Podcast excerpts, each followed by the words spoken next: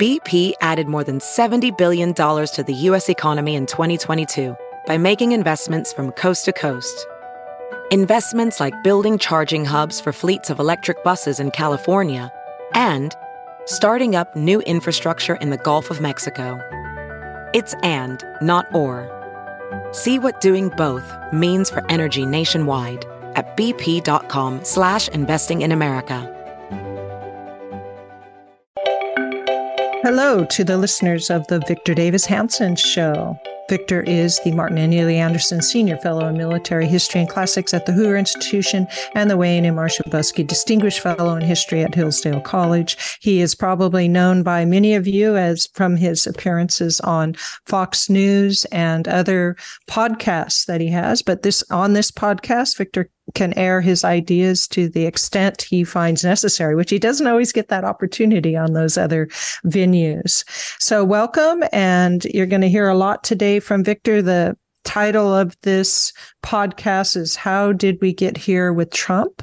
And it comes from uh, the book that Victor wrote about Trump, The Case for Trump, first, that tells us how he got elected.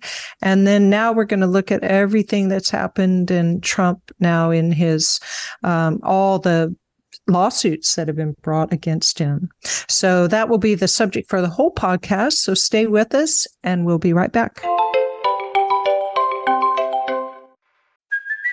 Hey, it's Kaley Cuoco for Priceline. Ready to go to your happy place for a happy price? Well, why didn't you say so? Just download the Priceline app right now and save up to 60% on hotels. So, whether it's Cousin Kevin's Kazoo concert in Kansas City, go Kevin, or Becky's Bachelorette Bash in Bermuda, you never have to miss a trip ever again. So, download the Priceline app today. Your savings are waiting. Go to your happy place for a happy price. Go to your happy price, Priceline.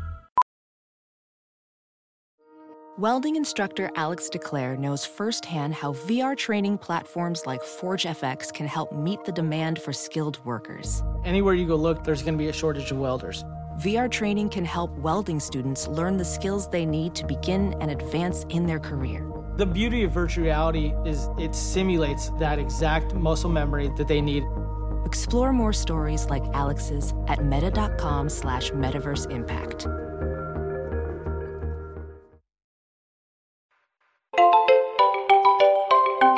Welcome back.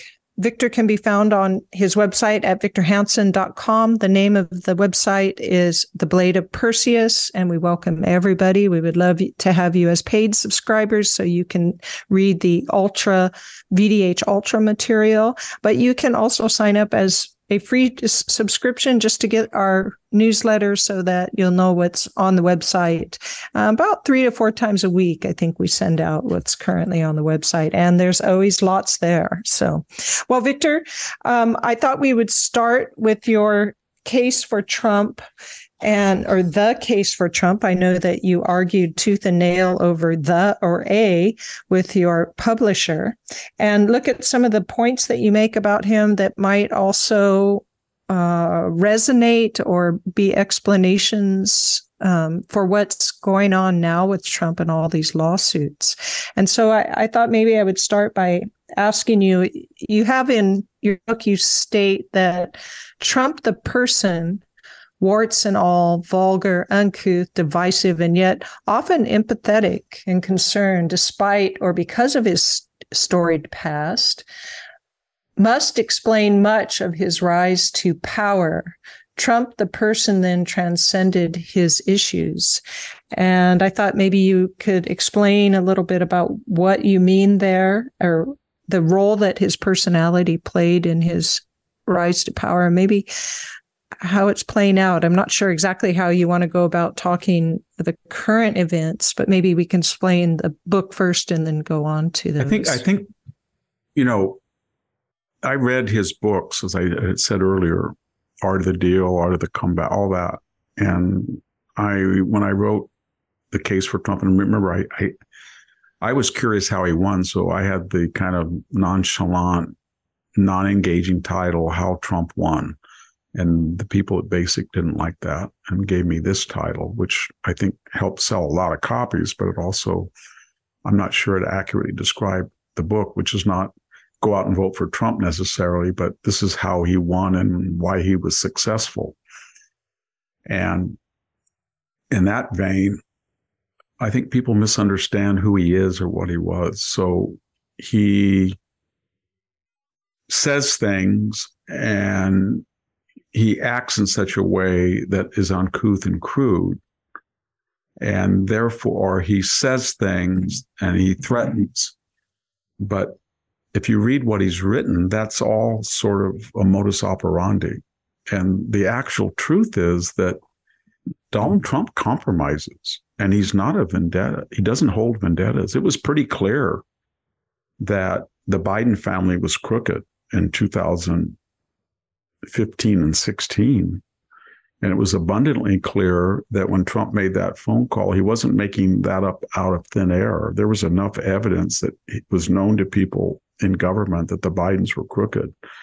He got impeached for suggesting they delay, not cancel offensive arms, which, as I said earlier, Obama and Biden had not approved.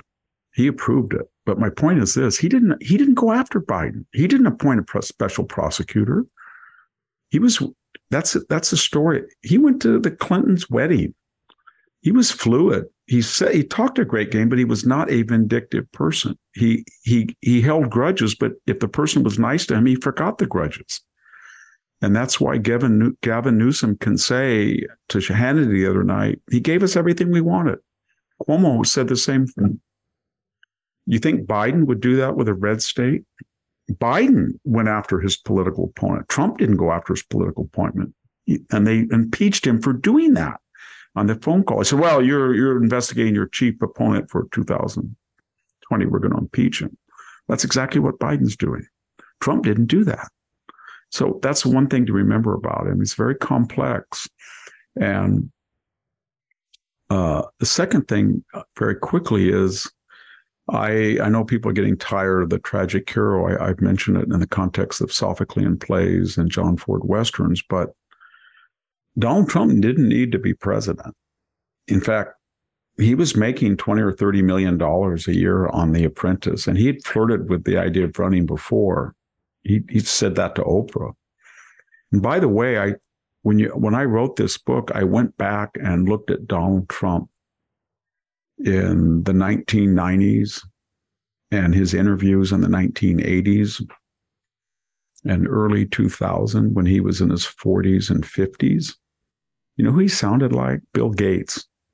I mean, I, nobody's going to believe that that's listening. He was like a wonk, wonkish person he was warning about China and he would rattle off trade deficit figures. He wasn't like he was now. He he was he had the all of the facts at his master. He was like he was in the second debate against Biden, where he was very factual. And he did not want to run, run for president because he had this empire and he had financial challenges, et cetera, but he didn't want. So when he finally did, it was going to be, you know, bad. And then people on the never Trump right were forgetting, were saying that he's not a conservative. If you go back and look at National Review and you look at all of their articles that were being published in 2015 and 16 warning about Trump, you know what the theme was, Sami? This guy can't be trusted. He's a left winger. He's a Manhattanite. He changed his party affiliation. He's for abortion on demand. He's for open borders. He's spent all of that stuff. And so when he came down that escalator and and announced his agenda, it was pretty much he just looked at the scene as a businessman and said, "Okay, here's the crazy lunatic left. Here's the corporate globalist Romney, McCain, Mitch McConnell, right, and there's nothing in between. Not since Ross Perot, and Ross Perot got 20% of the vote the first time he ran. So I'm I can do better than that. So he created an entire new nationalist workers, lower middle middle class workers party, which everybody thought was done for.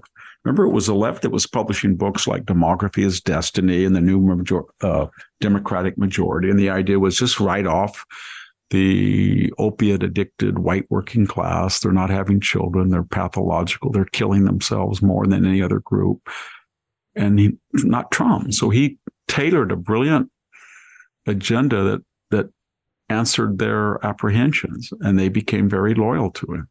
The other central dilemma, and I'll let you, I'll just finish, is when I said tragic hero, I meant he was an outsider. Every tragic hero is an outsider. When you read Sophocles' Ajax, Ajax just complains all the time that he was a superior warrior at Troy. When Achilles died, he should have got the armor by any meritocratic standard. But Agamemnon, Menelaus, all the establishment, they were out to get him. They nobody understood who he was.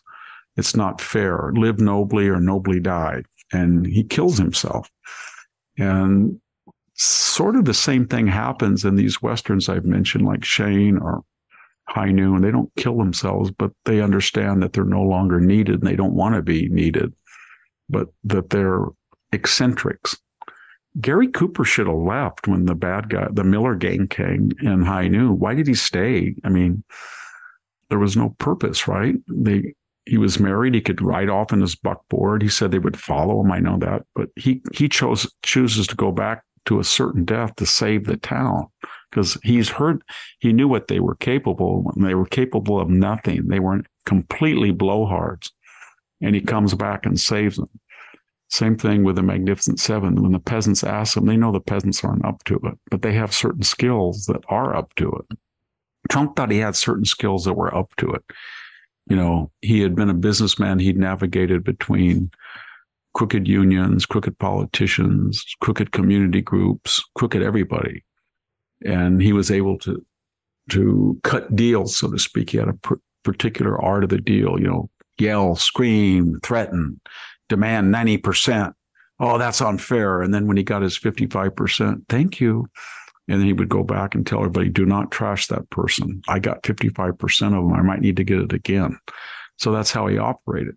Everybody took him at his word with his bluster, but he was not a mean spirit. He really wasn't. They keep saying that he destroyed democracy, and they always talk about his rhetoric when they say that, but they can't find out particular things he did that destroyed democracy. Surely not what Joe Biden did, taking bribes while in office as vice president, or you know, weaponizing the DOJ to go after Catholic masses uh, in Latin.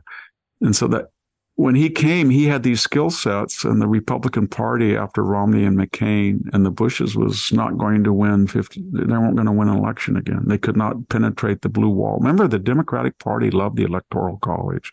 They bragged about it.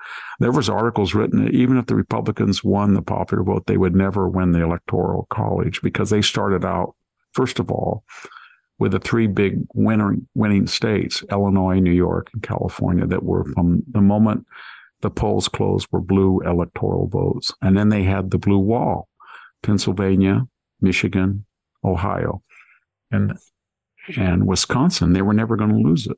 They were union left wing places. They so they thought he destroyed the blue wall. And all of a sudden the electoral college was satanic to the left.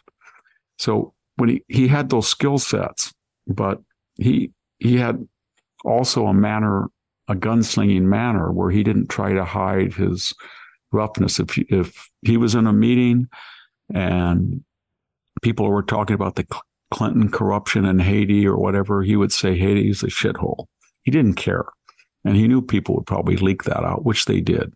If he knew that the Bidens were corrupt, and Zelensky's government was corrupt and we were giving him millions of dollars of offensive weapons and he was doing something Obama would not risk doing that is pissing off Putin by sending him offensive weapons like javelins that could take out tanks And he would just tell Zelensky on a phone call I mean I'm sure there were aides saying hey Mr. President the National Security Council is listening to this call and there are some people on there that hate you so be careful. But he, he didn't care. He just said, look, Zelensky, before I'm going to okay these offensive weapons, which by the way, you wouldn't have gotten from anybody but me, I want you to assure you that when Biden's bragging that he got a, a prosecutor fired that may have been investigating his crooked family, that you're not going to be crooked and that this money is going to go where it should because the Bidens are crooked.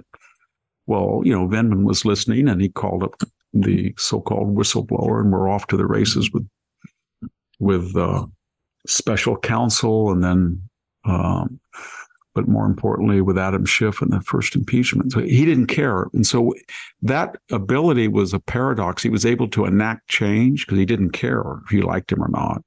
But he also didn't have the apparatus. He didn't have the mayor of the town, so to speak, of the Western, the city council, the mayor, the women's pro, you know, women's Christian temperance. They were not on his side. And he it was very hard for him to find talent.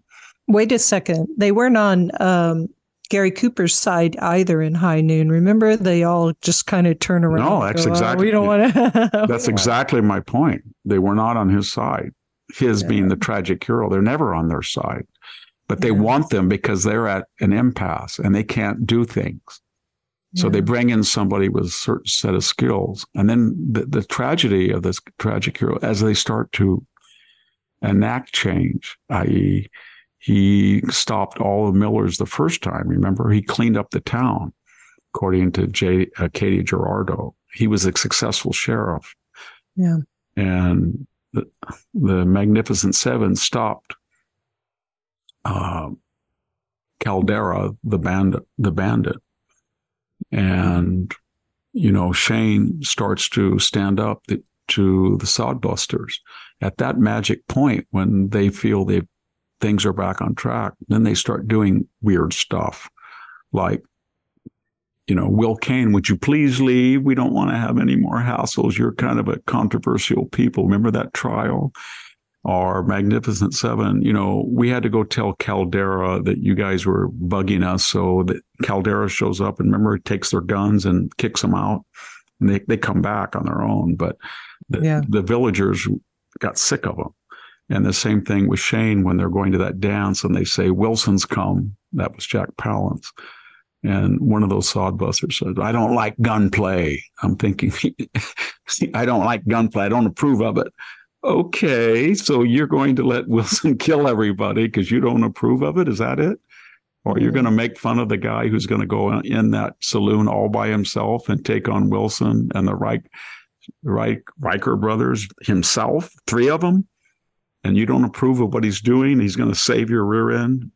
And that's what happens. And then when it's done, you know, he's wounded. He's going back off to, he's got his buckskin back on. He's going back up to what the Grand Tetons with a wounded arm. He's, he's going to be wandering around. And Joey says, I know mom wants you. I know they need you, dad. And he said, Tell your mother there's no more guns in the valley. In other words, she didn't like me teaching you how to shoot. She doesn't like gunplay. The settlers don't like gunplay. So I killed the guns and they're gone and I have to be gone too. So mm-hmm. with Trump, it was always the more, as soon as he started doing fighting and he got all of these things, the, his magic moment was, let's face it, was December 2019. If you had looked at that, and I went back the other day and looked at the press accounts, I just Googled dates in December of 2019, right on the eve of COVID. We had record low unemployment for peacetime, almost. It was about 3.2, 3.3. Black unemployment was at an all time low. We had almost 2% growth. The inflation rate was about 1.5. The interest rates were essentially zero.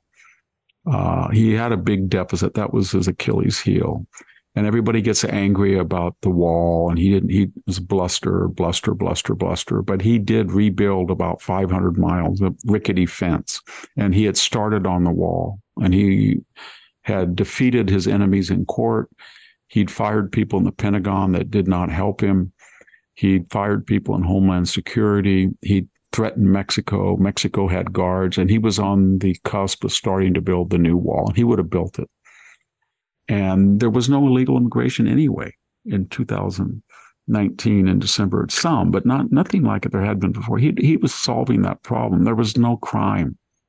The crime was way down. And yeah. abroad, he had killed Soleimani. He had killed Baghdadi. He had bombed, like he promised, the SHIT out of Al Qaeda and ISIS. I should say ISIS. It was gone from Iraq. Iraq was stabilizing. Iran was terrified of them. They were not ramming America, trying to ram American ships. No, no, no, no. And China was not buzzing American jets. China was not sending balloons over continental United States. China did not go to a summit in front of the cameras, tell Mike Pompeo to screw himself, basically, like they did Blinken and in Anchorage. And there was no, uh, he, he had negotiated a solution to the Afghanistan. Maybe he was withdrawing too rapidly, but he was going to keep Bagram. He was a businessman and he was going to keep about 3,500 troops on that outpost that mostly because we put so much money into it. And that's how he thought. So the world was stable. Everybody hated him in Europe, but everybody hated him and paid $100 million more for NATO armaments. And that extra defense expenditure came in handy with Ukraine. And Putin did not invade. And I know it seems reductionist, but he invaded in 2008 when the Bush administration was crippled. He invaded in 2014 because Obama had appeased him. He invaded in 2021 because of Afghanistan and Biden's non compos mentis status and Biden's cyber warfare. Please, if you're going to do cyber warfare, don't attack hospitals, basically. So everything was going good, but the more the more he did well, there was less tension as far as the the left had no answer to that. And all the polls showed he was going to be reelected. And so COVID came along and the rest is history. But notice that uh, the more, the better he did, people were concentrating on tweets. I would meet Republicans who would say, I didn't vote for him. I should have, but you know, my wife or I, I decided I can't vote for him because of his tweets. He, you know, he calls yeah. people names. He, you know, he calls people names. He's a crude you know, and they were, they just, people forget we've never done that to a president. He didn't say that they were suckers and normie. One person in a meeting said that, and that was discredited by everybody who was there.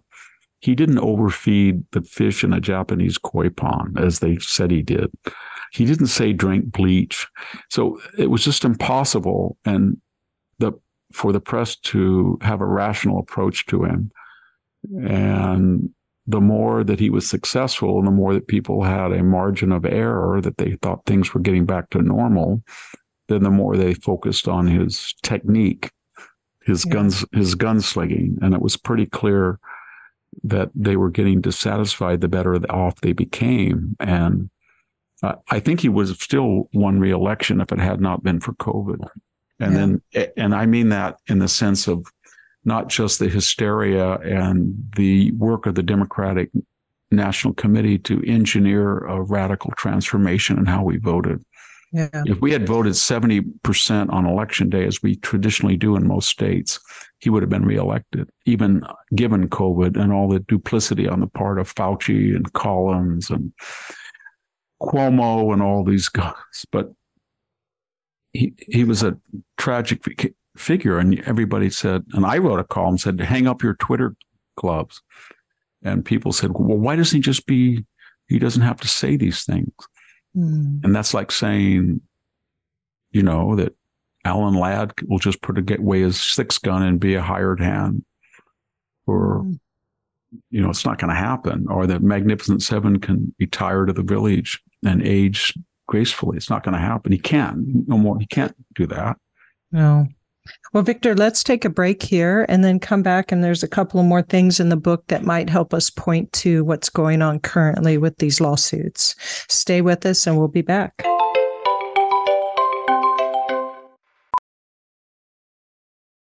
Professional welder Shayna Ford used VR training developed by ForgeFX to hone her skills as a welder. The more time that you spend practicing it, that's what separates a good welder from a great welder. VR training can help students like Shayna repeatedly practice specific skills. Virtual reality definitely helps because the more muscle memory that you have, the smoother your weld is. Explore more stories like Shayna's at meta.com slash metaverse impact.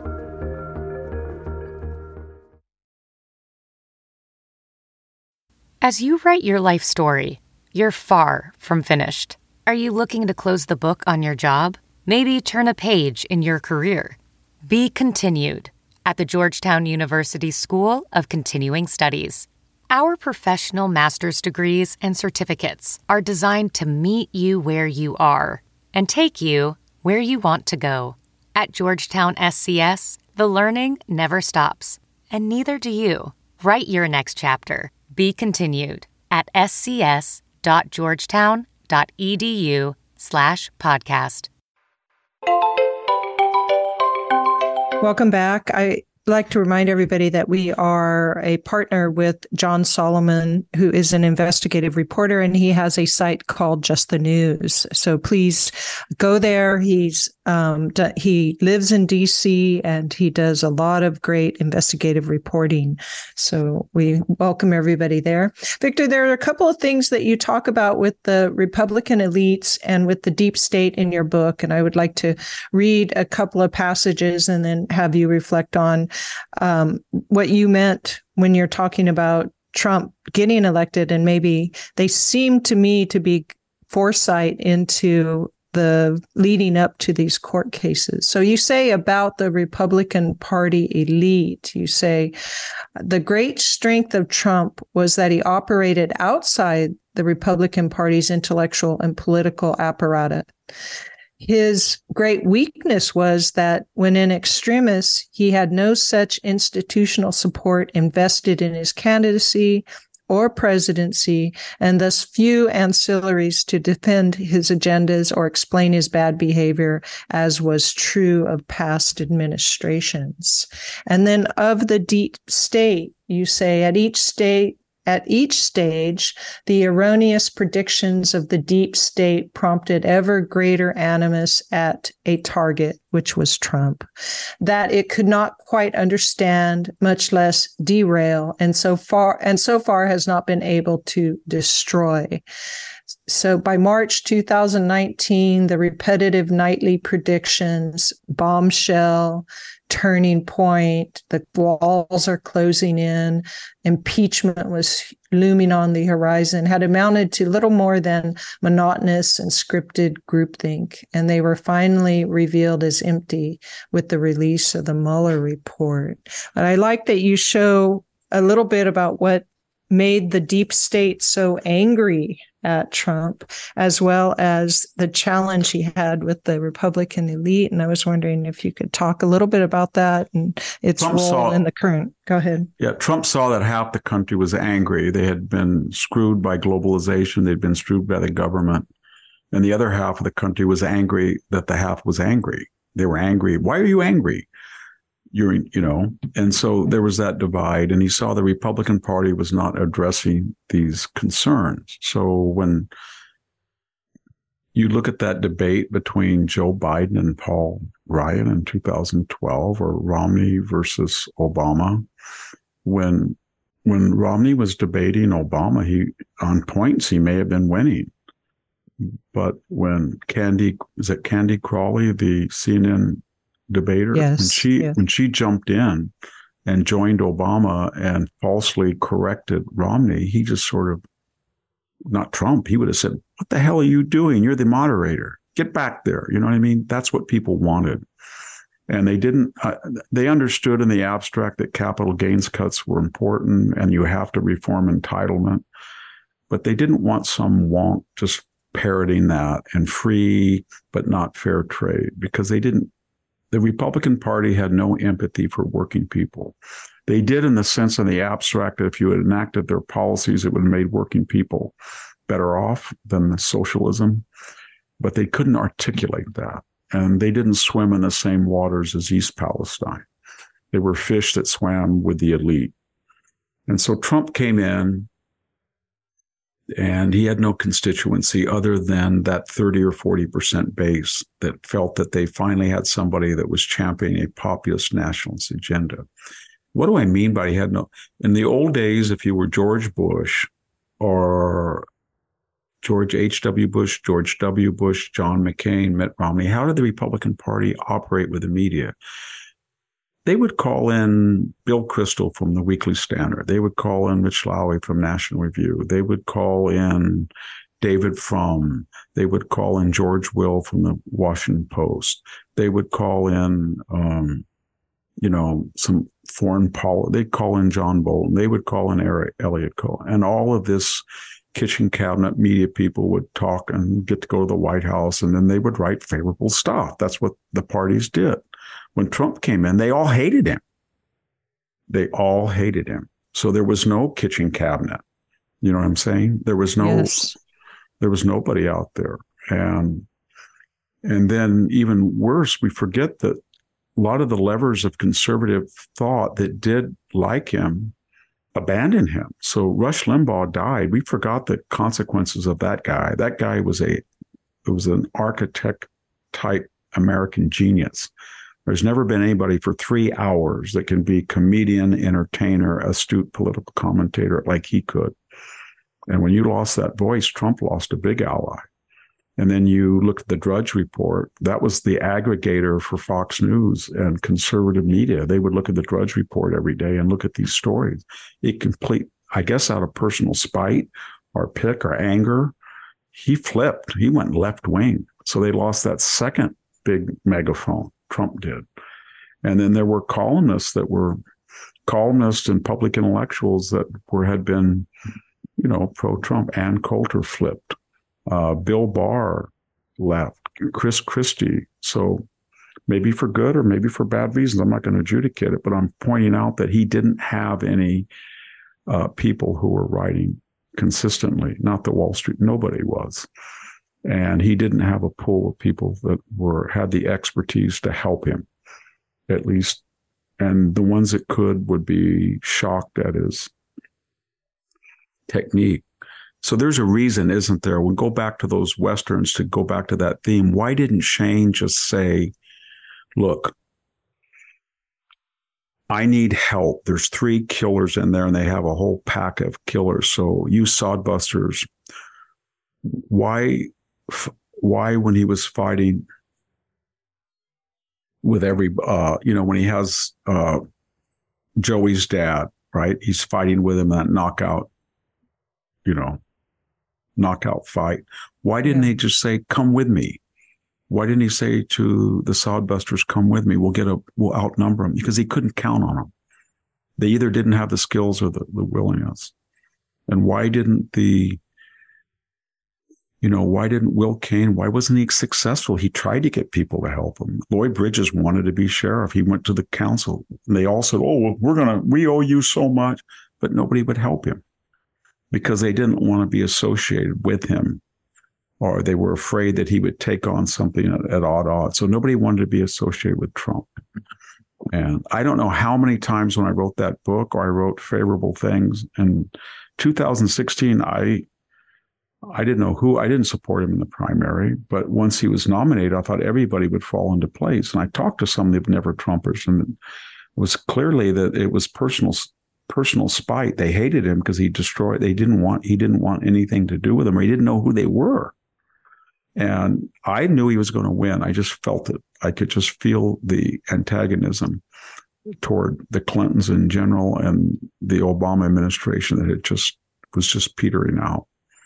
And so I, but I, I knew there would be nobody that, that he could, there would be no successful media consortium. There would be no pool of Republican experts that would join him. And the ones that would join him would try to, they wouldn't try to say to Donald Trump, with some exceptions, uh, H.R. McMaster was an exception. People forget that. He was an exception. I know that people criticize him, but he went into that administration saying, I don't necessarily agree with the Trump foreign policy, maybe on the Iran deal initially, but whatever Mr. Trump wants, I will translate that into the levers of the National Security Council and I'll try to implement it. There were other people who said, you know what? Yes, Mr. Trump, we'll do that. And then they deliberately stonewalled and tried to oppose him. You read the anonymous uh, op ed about how there was a widespread, what he called conspiracy to stop him. Mm, And yes. so it, it was kind of tragic. You could see what was going to happen. And then Trump was, he was, he sounded just like Ajax and the Sophocles. The more he was successful, the angrier people got, the more he was maltreated. And he would say things like, well, look what I did with unemployment. Look what I did with growth. Look what I'm doing the border. Look what I did with Baghdadi. And the more that he tried to, he was so exasperated for so, some favorable coverage, the more that even the people on the right that acknowledged that he had helped them couldn't stand him because of his, I don't know, his personality or his background. Part of it was class, wasn't it? The Queen's accent, the orange skin, CEOs don't do that. They look like Jamie Dimon, right? Or they look like a Disney executive. They don't look like Donald Trump. They just don't. They don't go to McDonald's. I talk to people go to the White House, Congress people. What did he give you? He ordered a Big Mac and Haagen Dazs ice cream. You know what a Republican grandee is a CEO or a guy in the Senate leadership. He goes and sees Trump. Trump hand, hands, him a Big Mac and Haagen Dazs, and his brain goes mm, da da da da da da. Trans fat eighty one percent, calories up to three three hundred and fifty. Re- reflux tonight, no sleep. No, no, no, no. Please don't, Mister Trump. yeah. Wait, can I just go with your? Um, you can do Western whatever you want. Yes. With your Western examples, because it seems to me when you look at him, he's a fighter. Shane was a fighter among sodbusters. Um, Gary Cooper was a fighter among um, scared city folk or town folk, and they weren't fighters. So he knew they both knew they had to take it on. I think Trump was the same. I mean, we always talk about him. He's a fighter. He was a fighter in politics, and he was not among fighters in D.C. That D.C. had become so complacent, and everybody was you know, getting whatever they needed for themselves and not willing to fight for the people. I think Trump was very distinctly different in that sense. And I don't know if I'm wrong, but it seems to me. Oh, he was. He, a fighter among non fighters. Trump yeah. always looked at life as a struggle, a fight. You were going to win, win, win, win, win, win. And that's how he, he he looked at things. And he understood that at this particular time people were getting people forget that we had a recession in 2000 uh, almost a collapse in 2008 in september. But obama didn't become president in september. He became president in 2009 basically uh, at the beginning of february end of january. And they had september october november december january in that four and a half months, they had taken steps. So you had the guidelines to a recovery. And the worse a recession, the better, the quicker the recovery. And what did he do? He basically brought in a socialist FDR, Great Society, Johnson, New Deal program and just ossified the, and we didn't have a recovery for six years. And it was a disaster. And then he changed American foreign policy. And there was a reason why Putin, as I said, went into Crimea. And there was a reason ISIS took over Iraq. And there was a reason that we had a misadventure in Libya with Samantha Power and Hillary Clinton and Susan Rice's crazy gambit. And there was a reason why John Kerry invited Putin back into the Middle East to adjudicate Syria and WMD after their hiatus of 40 years. It was a disaster. And so people forget that. And he came in and he wanted to wage war on all those fronts. Yeah. And the mystery to me is that uh, the never Trump on the right and and the independents they had told us certain things that were key. One of them was you needed strict constructionists. But when you looked at Republicans who appointed judges, George H.W. appointed David Souter, who turned out to be a leftist, and Earl Warren was appointed by Eisenhower. And you look at Powell, and you look at the first Brennan judge, or you look at John Paul Stevens. If you look at Nixon, and for judicial appointments, even Reagan with Sandra Day O'Connor or Bush with Justice Roberts, they were not conservatives. So here's a guy that comes along and he prom he he turns over the selection to the Federalist Society. And my God, they got conservatives. So you think that they would either have supported that or at least given him credit. They didn't. And they had been harping on abortion and abortion and abortion on demand and partial birth abortion and murder. And then this guy comes along and says he's going to stop it. Uh, and he's he was haranguing about Roe versus Wade, and the whole point of those justices he appointed, they were going to turn it back to the states. That was the classic conservative position. And then they said they wanted to deregulate. That's what he did. He cut taxes. And they said the SALT tax was a, just a blank check to blue check for blue states to run up taxes on their population and make everybody else pay for it by write offs. He got rid of that. That got a lot of people angry. Got me angry. I can't write off my California income tax. But that's what he did. That's what conservatives wanted. And yeah. they all said that NATO was a freeloader. But what do you do about it? Obama said it was a freeloader. Bush said it was a freeloader. He did something about it. He went out and told Germany, you know, why are you doing this uh, pipeline with Russia when we're defending you? And they they laughed. You look at that tape; they were laughing at him, but he had a point. So he he was the epitome of conservative activism in a way that the other presidents had not been able to achieve.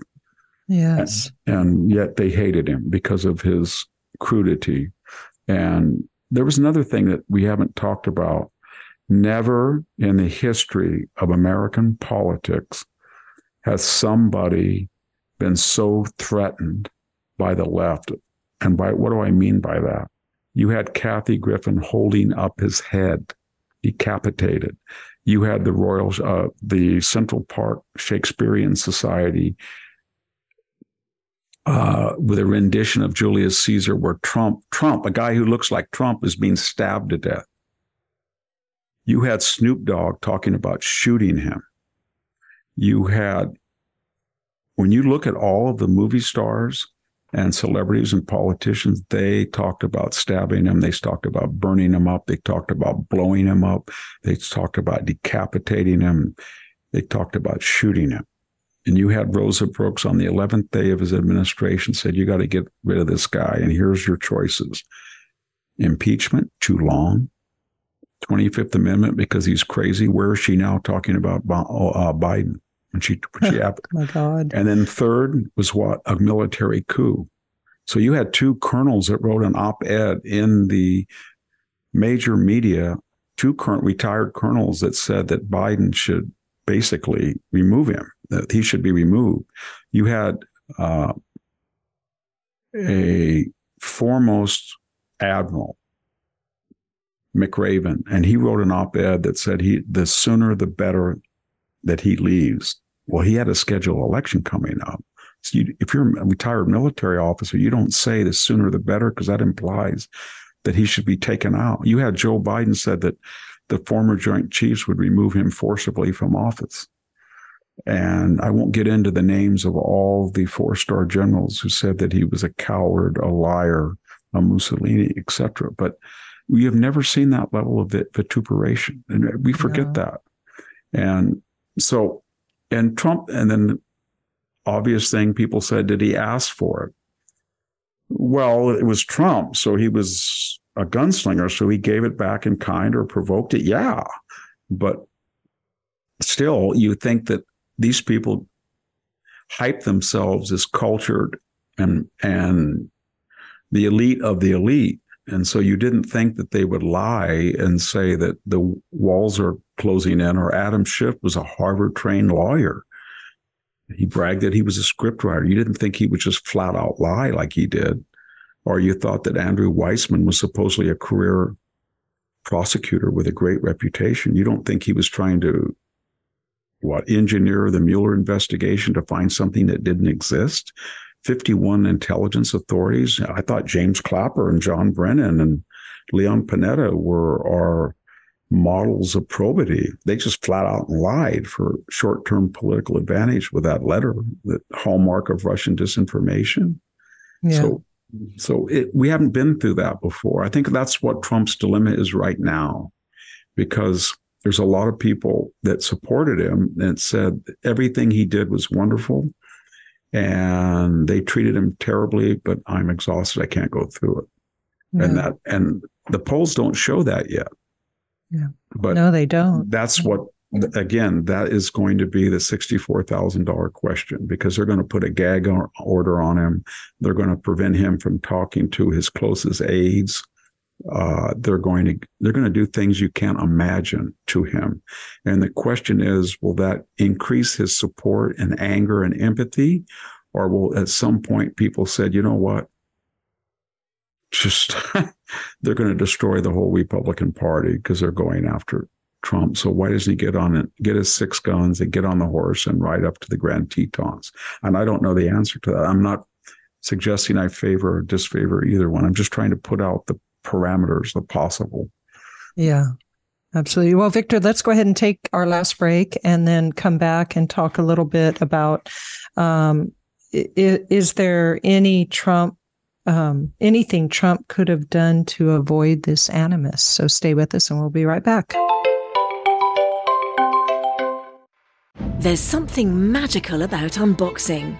When you unbox BritBox, you uncover a world of British entertainment. Stream the UK's most brilliant series, including new and upcoming seasons of Shetland, Father Brown, and Death in Paradise. Plus, new originals like Payback, Irvine Welsh's Crime, and Archie, the story of Hollywood's greatest leading man, Cary Grant.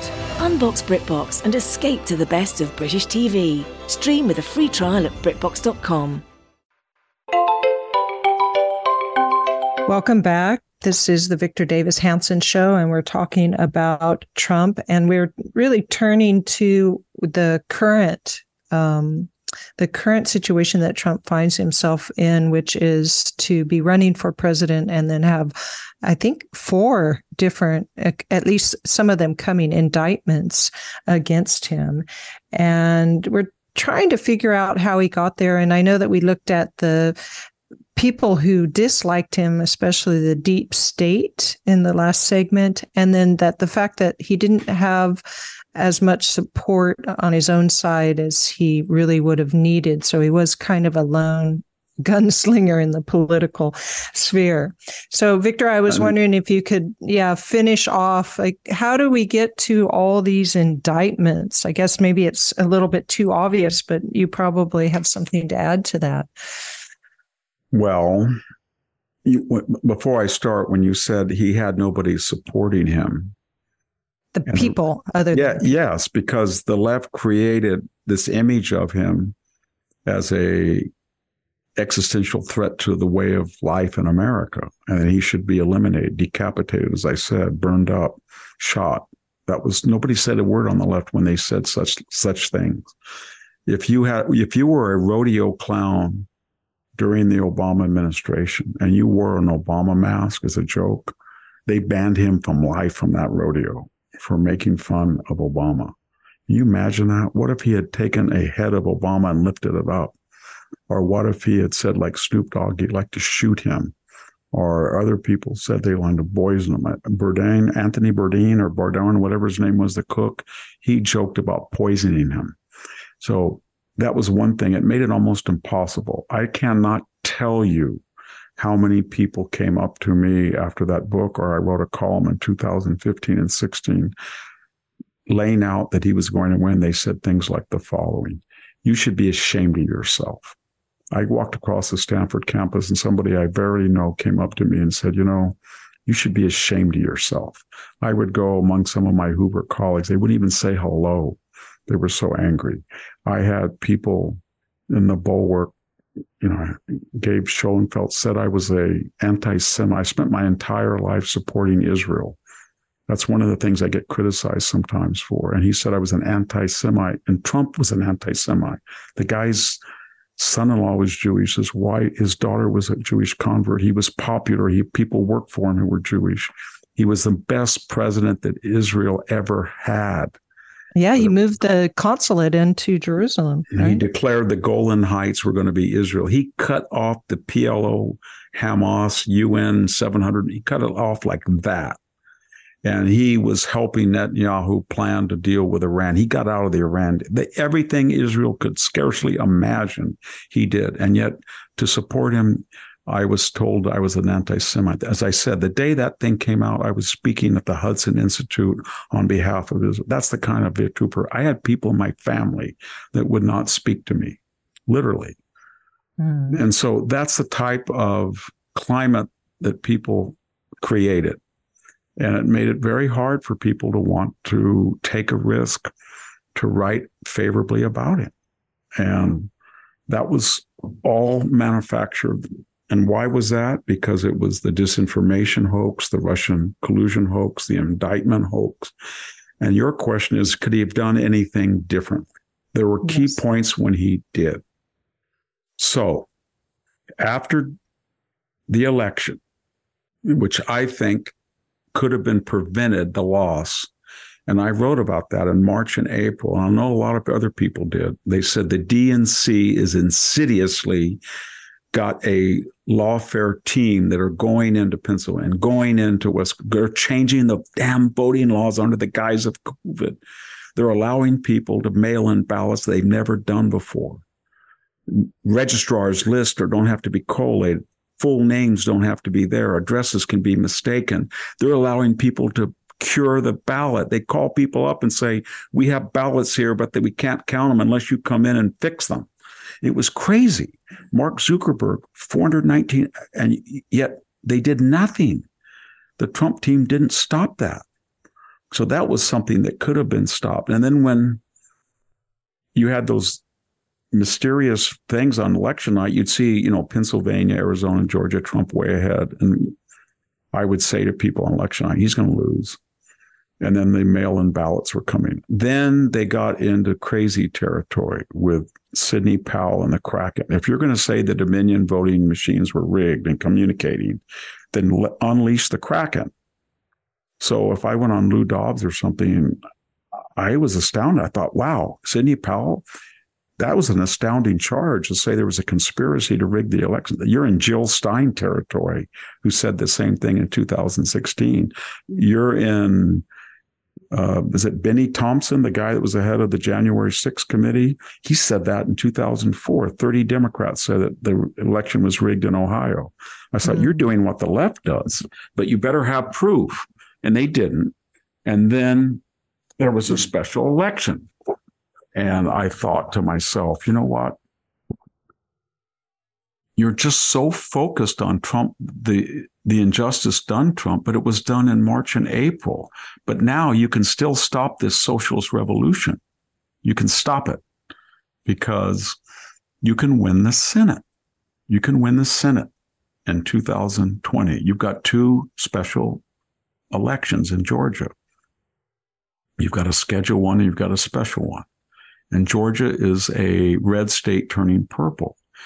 But all you have to do, Mr. Trump, is go down there and convince every MAGA person to get everybody out to vote. Everybody. And then you've got to tell the independents that, you know what, but we didn't do that. He didn't, he didn't, he basically sent the message that your vote would be worthless because he was so pissed off. And I don't Yeah. blame him for being angry, but we did the impossible. We lost Georgia to two socialists, and they that was the Senate, and everything is history since then. They still have it, and that's been a disaster. Once they got the Senate and the House, it was uh, the House they they won the 2018 election. Then, and they had the House at that point, you know. So you were Yeah. trying to tell people around Trump um, through columns and radio and stuff, they have the House. We lost it, and now they're going to have the Senate. And if we, if they've got the presidency, and we're going to have socialism like you've never seen, so don't lose those, and lost them. and then, as far as the indictments, let's see, could he have done anything differently? Go, go let's go through them. Bragg, no, that was just Stormy Daniels, non-disclosure, somebody pays, and then they transmogrify that into a campaign finance, right? Yeah, yeah, um, not recording it correctly. campaign exactly. Finance, but it was Yeah. private anyway. But We know that regardless. we know that after the election, the Obama campaign had solicited money from people abroad, which was a violation, and they paid a small fine. We know that Hillary Clinton paid a small fine for campaign violations. We know that she illegally hired a foreign national. You can't do that, Christopher Yeah. Steele, through through paywalls. We know that Okay. That he couldn't have done much about that. Okay, go to the next one, Letitia James. He overvalued by a lot his assets, but did he default on the loan? So I just helped my daughter buy a house. And believe me, I had to have every asset. Do I know what uh, the value of an almond orchard is that is losing money, but on the edge of the city limits? I I look in the paper and they sell from thirty to fifty thousand dollars depending on my. That's a lot of difference, right? Yeah, exactly. So what does Victor say the almond orchard is worth?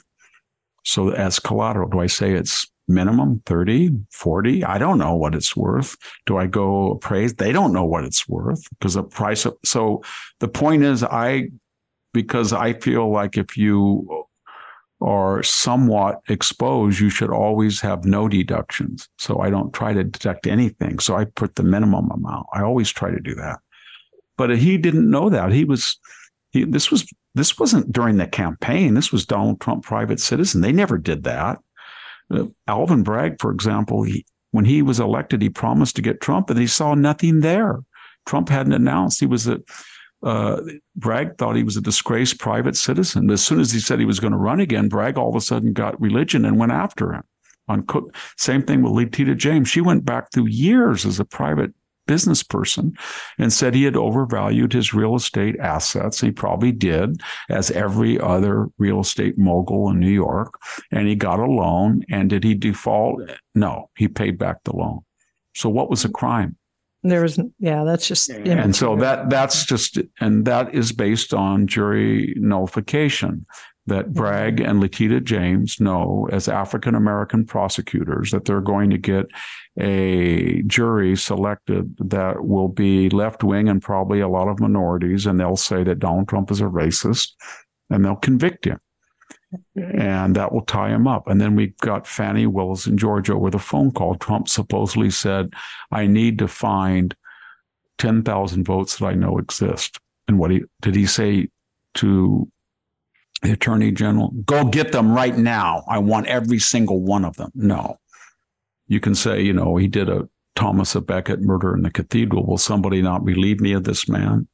It's mm-hmm. happened to Becket, but Henry II, you know, but uh, I don't think that is a impeachable or a felony or anything. It's just kind of blowing off steam, and it didn't amount to anything, did it? Did no. they? And that there was a lot of questions about Georgia's protocols, and the same thing in Arizona. So uh, those three things I think are bogus. Now we get to the presidential records very quickly. And why did he take all of these records? First of all, they all do it. And they get into a fight with the archivists. So Bill Clinton, for example, in 1999 had Taylor Branch come in and, and show us the real Bill Clinton, right? So he taped him over a long many months. So Clinton got comfortable with him, didn't even know he's in the room. So he would be answering questions in a day in the life of Bill Clinton, and somebody would call overseas, right? And that would be part of the tape. So when he was all done, he had all of these tapes. And of course, it was Bill Clinton and the raw. So that his presidency over, he just took the tapes with him. Well, that wasn't, they weren't his they were done in the White House. So they should have been at least looked at the ark. He put them in a drawer, his sock drawer. Nobody said a word. Nobody said a word.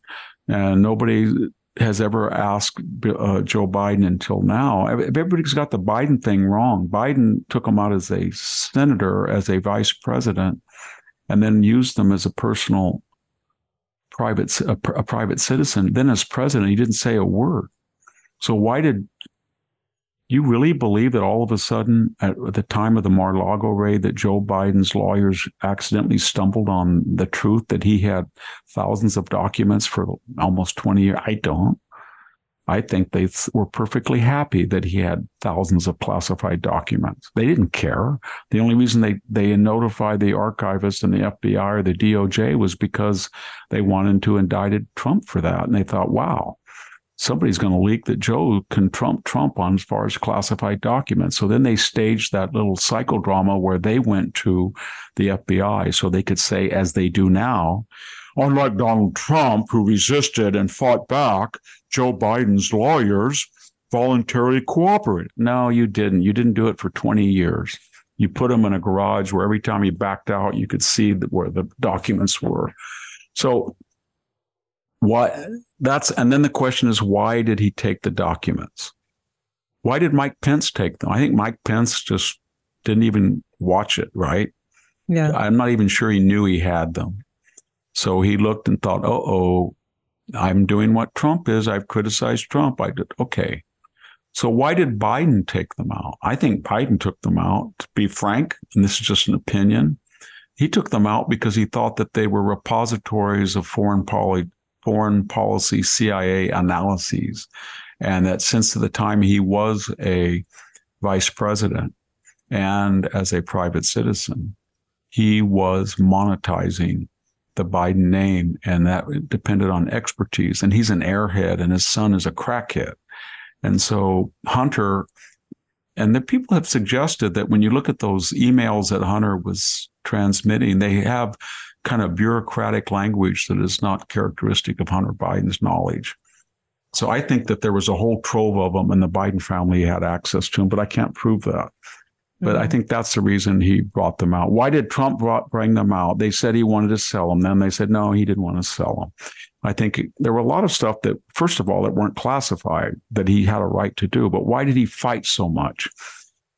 Uh, it was either one or two, or I think, or, or both. One, he uh, wanted to magnify his uh, achievements for posterity. He thought that the archives would not They'd either lose them or he didn't trust them. He had reasons to be suspicious of the federal government. So he wanted to make sure that he could frame a, a letter from Kim Jong un, right? Hang it in Mar-a-Lago. Or he could show you that he had an actual personal note from Putin, something like that. Or, and, or dash and, he felt in that trove of classified information, there were indications that uh, people had warned or had in writing uh, uh, illegal or improper activity directed at himself. And he thought that if they went to the archives, they disappear. I don't know if that's true or not, but I think he thought that there was a lot of stuff that he wanted access to so he could get his side of the story out, given his distrust of government. So that was adjudicated. I'm not defending what he did. He would have been much better if people had said to him, and they may have said to him, Hey, look, Trump, these people hate your guts. They impeached you twice. They, they tried you as a private citizen. They spent $40 million on a wild goose chase to destroy you. They got CIA agents. They will do anything. And so you better give back all of them because you're going to run for president again. Don't give them any chance. And he probably said, it doesn't matter. They'll find something. Yeah, they hate, they will. they'll hate, they'll hate me. They'll do it to anybody. So why give them the pleasure? Well, that was the wrong attitude, apparently. I don't know if it was wrong. We'll see. It's not over yet. Yeah, it sure isn't. Well, do you think that um, this ordinary person, since Trump did cultivate the popular, is still hoping for a tragic hero to save them, or what is what is the popular his populism doing right now? Well, the polls show that he's 30 points ahead of Ron DeSantis at this point. And of all the candidates that we're looking at, there's only one MAGA candidate, and that's DeSantis. Uh, Chris Christie is not a MAGA candidate. Nikki mm-hmm. Haley is a neoconservative. Mike Pence is kind of a MAGA candidate, kind of evangelical. He's his his uh, campaign will be sort of I will bring a moral element uh, to what Donald Trump crafted, which was successful, but I will avoid the uh, excesses. So that's what his campaign message will be. And Christie's will be I'm a human torpedo that, for the benefit of my candidates and my own career trajectory of getting a cabinet appointment, I will blow him up as a torpedo. I'll get on the stage and just go nuts and rattle his cage. That's what he thinks he's going to do. Mm-hmm. And uh, Tim Scott, I think, is these are mostly white guys, and the Republican Party has a larger constituency, and it need, it will not win unless it appear, appeals to Hispanics and Asians and blacks. And I'm a conservative that, unlike Obama, was not prepped and Ivy schooled, and I made it. Obama attacked him the other day. When yeah, Obama attacked him, I said, I don't know what house he talked him from, Martha's Vineyard, Hawaii, or Kalorama, one of his mansions. He must have recorded that. Life's been very nice to Barack from the days of his prep school in Honolulu to Occidental to Columbia to Harvard. I don't think he's suffered because of his race, as he implies. But nevertheless, that will probably be the the ticket. And DeSantis is, I think, his argument will be, I fixed Florida. I not only fixed it, I won by a million votes, but more importantly, I persuaded people. I turned it from a purple state to a 1 million plus red state. And I can do that for the United States. I can get even rather than just get mad. So they each have agendas. And Trump's agenda was what's Trump's message? I'm smarter now. I was screwed over. I had no help. I went into the swamp talking loudly about draining it and they and they drowned me. And they tied me up with Mueller and they tied me up with impeachments and they tied me up with disinformation, but not now. I know I'm onto them and I'm going to get a hardcore group. And what do you say? I'm your retaliation. I'm your retribution. Mm. So that's his argument. Yeah. And, and we'll see. We'll see. still very popular. Yeah, absolutely. Well, he's popular. I think the problem that he has is he's popular within the Republican Party, but 56% of the country just in a recent poll don't want him to run again. And that reflects mm-hmm. that reflects independence that he needs. Almost all the Republicans, you're right, he's got 75% of the report of support. Uh, but that should be 90 and yeah if it's just it, republicans but that that translates into about 44% of the electorate he's ahead of biden in some polls and yeah. it varies each week but for him to win so they can't cheat and i mean cheat by changing voting laws and all this he needs to be 51%. And to get that level, he's got to go beyond MAGA and he's got to get all of the independents and he's got to get record number. He's got to get 40% of the Hispanic vote and 15 to 20% of the black vote. And he's got to win again Asian. So they're 51%. Yeah. And, and to do that, he has to do certain things that he's not going to do. He's got to tone down his rhetoric. He's not going to do that. It's not what Shane does you know, that's not what yeah. he can't do that. And then he's not Trump. So it's it's a dilemma. And so what the other candidates are running on is popular vote. We haven't didn't win the popular vote in 2016. We lost the popular vote in 2018. We lost the popular vote in 2020. We lost the popular vote in 2022, even though in aggregate terms, more people voted for Republican candidates and in the whole than they did Democrat, but they failed to take back the Senate and they were underwhelmed. They were, they yeah. squeaked by in the House, but they should have blasted by. So that's the, that's going to be the criticism of him that he can't get the necessary percentage because people have an irrational hatred of him. Yeah. And I and they're not going to attack Trump, I don't think, except for Christie. They're just going to say he can't get that vote. And then yeah. Trump Trump is going to say, if I can't get the vote, why am I ahead of Biden right now?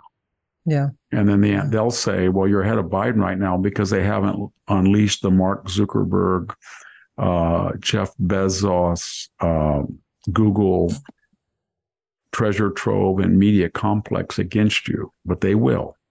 And so. Well, Victor, we're at the end here, and you have certainly um, torn apart what's currently happening to Donald Trump, and we'll look to the future. It's hard to predict. I have a, a comment on a recent column, but he's commenting on the analogies made to movies. And he said, There's one little problem with the scenarios as described, since we talked about them in this um, in this podcast. He says, in all the movie analogies, the bad guys were gone when the tragic hero left. The tragic hero was deemed not needed because the bad guys were gone. Shameful behavior, perhaps, but explainable, as VDH points out. Does anyone believe the bad guys are gone from Washington, D.C.? In my humble opinion, I think not. I think no, they believe they. I was talking think, about his program but there's a second act because he, I guess that's a better that's a very good point because you could say that he he was no longer needed because he got us he did what he said he was going to do. And then people benefited from it. As I said they had the margin of attacking him but then he rode off into the Tetons or he went off with Grace Kelly and the Bach Beck the buckboard and then they took over again. the Miller kids came back in the set, or, you know, it's like the second, the Magnificent Seven rode off and they said, uh oh, they're back. We give us our guns, we'll go back in and kill them. So I think he that's a good point that yeah. he feels that the left was defeated. He yeah. defeated them and he got his he had the the House and the Senate in 2017 and he pushed through his a lot of his not all but a lot of his program and then they came back it was only momentary. The guy finishes, he says, I think they believe, meaning the Democrats, I think they believe they drove the tragic hero from the field. I think they believe they won, right? Not the set, quite the same ending. uh, I don't think they think they look at Trump as a vampire and they put a stake in his heart, but they're afraid that that stake could come out any time. Yeah. That he's undying and they're afraid of him. They are terrified of him. You know yeah. why they're terrified of him? Because they think he's smarter this time and he has just cause to really get angry because of what they did to him. And they know what yeah. they did to him. They can write all of the Atlantic Monthly and they can write all the New Yorker clever, glib little essays about Donald Trump was a threat to democracy, or they can write all their little Molly Ball time essays how clever and brilliant they were with their cabals and their conspiracies to get rid of them. But deep down inside, they know that if the right ever did that to Barack Obama or Joe Biden, and they had grounds to, they could have put Eric Holder in jail just like they did Steve Bannon for refusing a congressional subpoena. They could have really made something out of the fact that Barack Obama had a hot mic expose where he told the president of Russia, you tell Vladimir that I will be flexible on missile defense. That's the security of the United States of America. If he gives if he gives me space in my last election, and Putin did do that, that's an impeachable offense if a phone call to Ukraine is. So they understand that, that the right could have done that to them. And they understand now the right probably will do that to them for their own survival. And they are scared. They think they're saying if this, if any of the, those guys, if a MAGA candidate wins and they win the House and the Senate, we're cooked mm-hmm. because they're going to get special prosecutors and they're going to go after the Biden family like they've never gone after anybody. And they're going to find stuff because we know Joe is crooked. Because we have already found stuff. yes. And then they're going to go after Merrick Garland and they're going to go after Mayorkas and mm-hmm. they're not going to stop. And they're, ang- and that's why they're scared. And they're going to do any, everybody thinks that the danger passed. They got what they wanted. No, no, no, no, no. Mark Zuckerberg's 419, 419 million. That was just the beginning. You're never going to yeah. see anything like what they're going to do in 2024. Yeah. All right. Well, Victor, thank you very much. This has been very enlightening and, and a little bit ominous as well, too, but we like that in our podcast. So thank you. Thank you, everybody. This is Sami Winc and Victor Davis Hanson, and we're signing off.